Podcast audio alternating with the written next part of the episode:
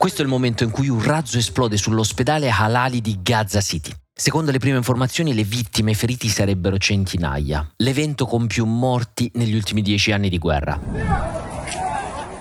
Le immagini di feriti, morti, disperazione, fiamme e pianti disperati arrivano il giorno del viaggio di Joe Biden in Medio Oriente. Le proteste dilagano, il leader dell'autorità nazionale palestinese Abu Mazen cancella l'incontro con Biden, scoppiano scontri in Libano, Cisgiordania e Tunisi.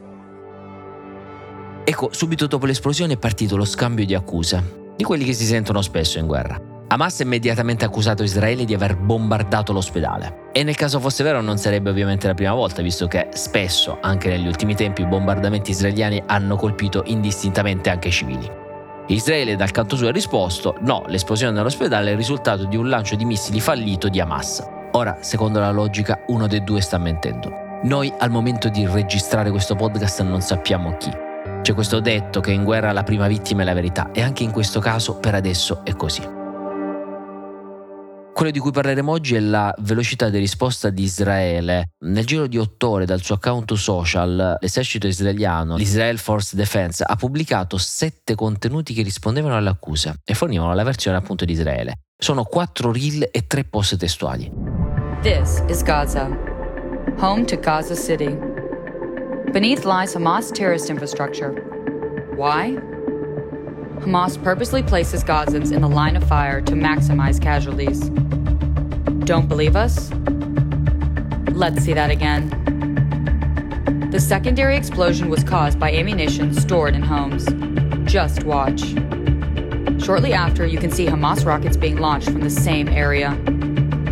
Clearly, this is a densely populated area. Perché è questo che ci interessa oggi, visto che ancora nessuno sa la verità e come la guerra si combatta anche sui social, a son di versioni della propria parte. E così, se ieri abbiamo parlato della comunicazione di Hamas, oggi vogliamo parlare della comunicazione dell'esercito più attivo sui social al mondo, assieme al ritratto del capo di Hamas e a un caso che arriva da Harvard. E ora che le storie abbiano inizio. Ciao, sono Francesco Giano e questo è Closer, l'attualità e i suoi protagonisti visti da vicino.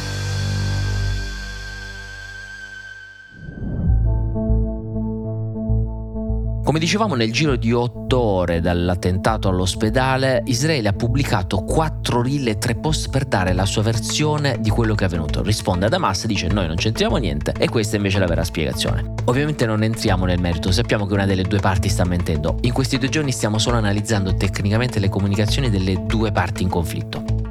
In uno dei primi video postati da Israele subito dopo l'attacco all'ospedale, si vede questo razzo che sale in cielo, poi fa un qualche tipo di, di cilecca e cade su quello che si presume sia l'ospedale di Gaza.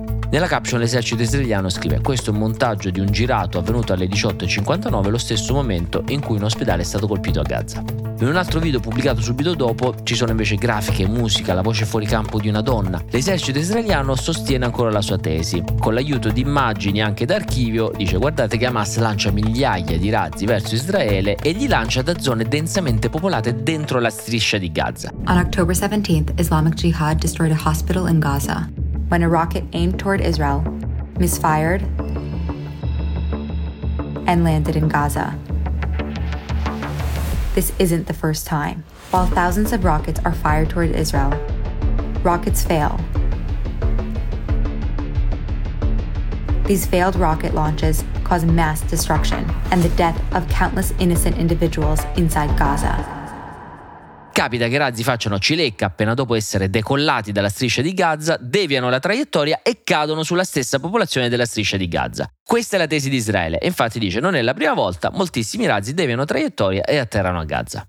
In un altro posto, questa volta testuale, c'è una grafica, è quasi il format dei due dons, no? cioè del si fa e non si fa. Israele con un altro registro quasi da bullo dice cose da fare e cose da non fare. Cose da fare quando vuoi proteggere la tua gente, dà importanza alle loro vite. Cose da non fare, lanciare missili da zone popolate, missili che poi fanno cilecca e colpiscono per sbaglio la tua stessa popolazione. Siamo quasi al troll tra le due pagine. Ecco, ripeto, noi non stiamo entrando nel merito di quello che è veramente accaduto. Speriamo, ci auguriamo che ci saranno delle inchieste internazionali che faranno luce su appunto quello che potrebbe essere l'incidente più grave di questi dieci anni di detenzione. Ma per guardare anche a questo conflitto da utenti e fare anche la tara su quello che le varie parti dicono in campo, ci sembra interessante condividere appunto queste analisi. I video di Israele dal punto di vista tecnico sono abbastanza complessi, perché l'esercito um, israeliano, questo storicamente, è considerata la forza armata più avanzata nella comunicazione social. È praticamente diventato un case study a cui si sono ispirati tutti gli altri eserciti. La nascita di questa macchina da guerra avviene a causa di due eventi. Il primo è del 2006. Hezbollah pubblica il montaggio di un attacco fatto a una nave israeliana, questo video si diffonde su YouTube e diventa un boost pazzesco per i supporter di Hezbollah, che credono di stare vincendo la guerra. Israele ha una risposta lentissima. Dopo la guerra si avvia un'indagine interna all'esercito di Israele. Conclusione, ragazzi non sappiamo ancora comunicare, siamo troppo lenti. Dopo questa inchiesta l'esercito istituisce il National Information Directorate, che è responsabile proprio di sincronizzare e coordinare i contenuti e i toni delle risposte di Israele in caso di guerra, quindi delle risposte da dare su internet. Il secondo evento è del 2010, quando l'IDF, appunto l'esercito israeliano, è già attivo sui social, c'è la Gaza Freedom Flotilla che prova a superare il blocco navale di Gaza. Le navi degli attivisti vengono fermate in maniera parecchio aggressiva dalla marina israeliana e le immagini vengono fatte circolare sui social appunto dagli attivisti. Ancora una volta Israele si accorge di essere lenta nella risposta e di non avere il controllo della comunicazione. Dopo questo episodio, nel 2010, il Ministero degli Esteri israeliano investe 15 milioni di dollari nella strategia e nella comunicazione social dell'esercito, che oggi possono sembrare pochi, ma all'epoca erano tantissimi, erano proprio un investimento per il futuro. È l'inizio di questa macchina da guerra social, che oggi è presente su più di 10 piattaforme e in 4 lingue. Ha 3,7 milioni di follower su Facebook, 2 milioni su Twitter, 450 mila su YouTube, 1 milione su Instagram ed è presente persino su Pinterest. Charlie Garnett ha analizzato la presenza su Twitter per due mesi mm, dell'esercito. Ha trovato quattro pillar di comunicazione. Primo, la rappresentazione di ebrei di nuova generazione, ovvero i soldati. I soldati vengono caratterizzati, sono da una parte tosti a difendere se stessi e gli israeliani, dall'altra hanno il cuore tenero. Ovviamente stiamo parlando di narrazioni, ragazzi, eh. Secondo pillar, la diversity. La maggior parte dei video dell'esercito israeliano insiste appunto sulla diversity dell'esercito stesso, in particolare per genere. Ci sono tante ragazze, scrive Garnett, in abito da divise che spesso vengono ritratte davanti a degli sfondi romantici come può essere un tramonto. Ancora una volta scrive l'esercito si vuole quasi ritrarre, vuole ritrarre i propri soldati e soldatesse come delle persone liberali e progressiste. Terzo pillar, almeno negli anni in cui Garnett ha fatto l'analisi, non si citava tantissimo la Palestina. Ultimo pillar della comunicazione, quindi il refrain che ritorna a quello della minaccia, la minaccia ovviamente agli israeliani. Come conclude Garnett, c'è una chiara strategia da parte di tutti gli account dell'esercito israeliano di creare questi contenuti molto condivisibili, no? che aiutano l'esercito israeliano a conquistare follower e simpatizzanti durante i cosiddetti periodi di pace, così che quando arrivano i tempi di guerra Israele sarà supportata anche online. Come avviene questo? Tramite questi quattro pillar di comunicazione, immagini romanticizzate, decontestualizzate, depoliticizzate dell'esercito. Una forma di washing. Ecco, quando vediamo questi video, chiunque sia l'attore che li produce, sia Hamas, Israele o qualsiasi altro Stato, ovviamente ricordiamoci che nella guerra la prima vittima è la verità. Non possiamo mai fidarci completamente di nessun canale social che viene da una delle parti in conflitto, ma credo che guardarli sia interessante per incrociarli, verificarli e capire ovviamente anche come si combatte una guerra online.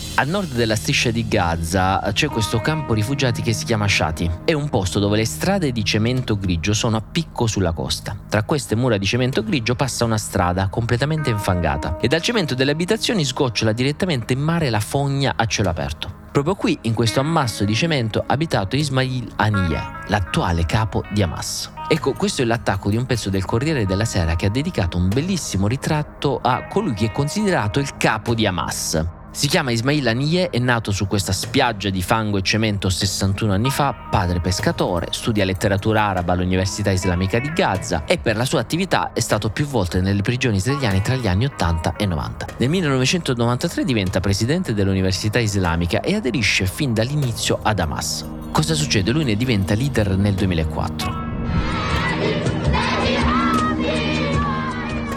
Come scrive il Corriere, dopo le battaglie della prima intifada e la prigione, diventa assistente dello sceicco in carrozzella Ahmed Yassin. Quando Ahmed Yassin viene ucciso e il suo successore dura fondamentalmente un mese, i boss di Hamas formano un triunvirato clandestino. Sono tre persone che dovrebbero restare alla pari, ma in realtà lo guida Aniye Hamas ed è lui a essere il primo nome della lista che gli islamisti decidono di presentare alle elezioni parlamentari del 2006. Yasser Arafat è morto due anni prima, loro di Hamas stravincono. Aniye è capo del governo a Gaza, mentre l'autorità palestinese fa capo ad Abu Mazen a Ramallah. Da subito Anie non riconosce gli accordi con Israele, non riconosce gli accordi di pace e non riconosce neanche lo Stato ebraico. Per i palestinesi Ismail è sempre stato un figlio di Shati del campo profughi dove è nato e cresciuto, dove ha costruito una famiglia con 13 figli. Chi lo segue lo descrive come un leader pronto a condividere con il popolo palestinese il sale e zaatar. È una tipica miscela di spezie originaria del Medio Oriente che è composta da alcune piante locali, tra cui maggiorana, origano e timo. Molto simile ai nostri tipici odori, insomma. Ecco, sale Zaatar è diventato un po' un modo di dire del 2014. Dopo estenuanti mesi di guerra, proprio Ismail Haniyeh si mise a urlare all'esercito israeliano: Sale e Zaatar, ci basta questo per sopravvivere, voi non ci piegherete mai. Ecco, all'inizio era visto come una persona più modesta di altri leader e devota. Per questa ragione, quando lui arriva a capo di Hamas, molti sperano che l'organizzazione possa interessarsi più a governare Gaza che a combattere Israele. Tutte queste speranze però vengono smentite subito dai fatti. Ismail Haniyeh è stato attaccato più volte per il suo stile di vita. Avrebbe comprato proprietà sulla costa della striscia di Gaza per diversi milioni di dollari. Secondo le accuse, ovviamente, uno dei figli sarebbe stato beccato tempo fa al confine con l'Egitto mentre trasportava costava altrettanti milioni in contanti. La parte più radicale dell'organizzazione, che ovviamente non è un monolite compatto, gli contesterebbe l'assenza. I leader devono stare sul campo, dicono, non al riparo di soffitti stuccati in appartamenti lussuosi. E in effetti eh, oggi Anie è, mm, non si trova in Palestina, si trova in Qatar, nella capitale Doha. Vive lì da due anni tra architetture d'avanguardia e grattacieli avveniristici. Da lì cerca di coordinare Hamas, la guerra contro Israele e conflitti interni tra i leader dentro la striscia. Oggi si trova un po' più solo dopo che diversi funzionari di Hamas sono stati eliminati nelle operazioni di questi giorni.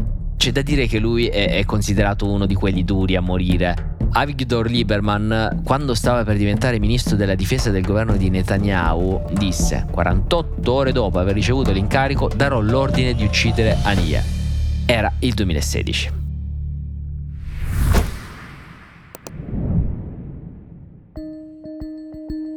Chiudiamo con una storia che ci ha parecchio colpito, che vi abbiamo già raccontato la settimana scorsa. Tutto nasce quando ad Harvard, qualche ora dopo diciamo, gli attacchi del 7 ottobre di Hamas in Israele, 33 associazioni di studenti scrivono una lettera aperta e dicono Israele è interamente responsabile delle violenze in corso, causate da vent'anni di apartheid a Gaza. Silenzio dell'università, dopo giorni persino l'ex rettore di Harvard dice questo è uno dei momenti più imbarazzanti della mia carriera, com'è possibile che Harvard non abbia detto niente, che sia ancora in silenzio davanti a uno scempio di questo comunicato. Arrivano reazioni da parte del senatore repubblicano Ted Cruz e condanne da decine di docenti, assistenti ed ex professori di Harvard. Loro fondamentalmente criticano la neutralità della uh, presidente di Harvard e gli dicono scusa intervieni, non è possibile che passano queste cose qui. Ora, già all'epoca anche alcuni imprenditori avevano iniziato a dire attenzione, io questi studenti qui nelle mie aziende non li voglio. Ovviamente sapete che le più grandi aziende del mondo vanno a pescare i talenti direttamente da Harvard e insomma c'era stato molto movimento. Adesso interviene Davis Polk, è uno degli studi legali più prestigiosi del paese. Cosa ha fatto? Ha appena annullato le offerte di lavoro fatte a tre studenti di Harvard che secondo lo studio guidavano le organizzazioni che avevano rilasciato le dichiarazioni appunto di quella lettera aperta. Martedì l'azienda ha detto che sta riconsiderando però le posizioni di due o tre studenti che nel frattempo si sono quasi scusati. Da una parte alcuni hanno detto no, noi non facciamo più parte di quell'associazione, oppure hanno detto noi non abbiamo firmato personalmente quella lettera, l'ha firmata la mia associazione ma io mi dissocio. È quasi una versione della lettera a mia insaputa, dicono i più maligni. E quindi dopo le dichiarazioni di queste aziende sta nascendo quasi una corsa da parte degli studenti di Harvard a dissociarsi da queste lettere. Come ha scritto il New York Times, un gran numero di studenti di giurisprudenza è andato dallo studio di Davis Polk a dire fondamentalmente ragazzi noi non siamo d'accordo con le dichiarazioni rilasciate dalle organizzazioni di cui facciamo parte. La vicenda sembra quasi comica, in realtà ci fa parecchio pensare e ci pone tante domande. Da una parte, può un datore di lavoro ritenere un indipendente o un potenziale assunto come in questo caso responsabile per quello che dice un'associazione di cui lui fa parte? È giusto che le università restino neutrali? Noi abbiamo detto una bella risposta, ce l'ha offerta Tom Ginsburg, direttore di facoltà del Forum per la libertà di espressione della Chicago University. Lui disse, le università devono essere dei luoghi all'interno dei quali si formano le diverse opinioni critiche, non quelle che ne esprimono solo una all'esterno. Ecco, e con queste parole io vi lascio, oggi puntata abbastanza densa purtroppo. Vi ricordo di lasciare un feedback su Spotify con le stelline, di attivare la campanella per ricevere nuovi episodi. Closer sarà disponibile per tutti fino all'inizio di dicembre, poi sarà riservato solo ai membri di Will, perciò vi invito a fare la membership a Will Media. Trovate il link nella descrizione del podcast su Spotify e ci sentiamo alla prossima puntata. Closer è un podcast di Will scritto da Francesco Giano e Carlo Notar Pietro. Cura editoriale Francesco Zaffarano. Post produzione a cura di Cora Media. Supervisione suono e musica Luca Micheli. Post produzione e montaggio Emanuele Moscatelli. Coordinamento di post produzione Matteo Scelza. Produzione Giulia Montelatici.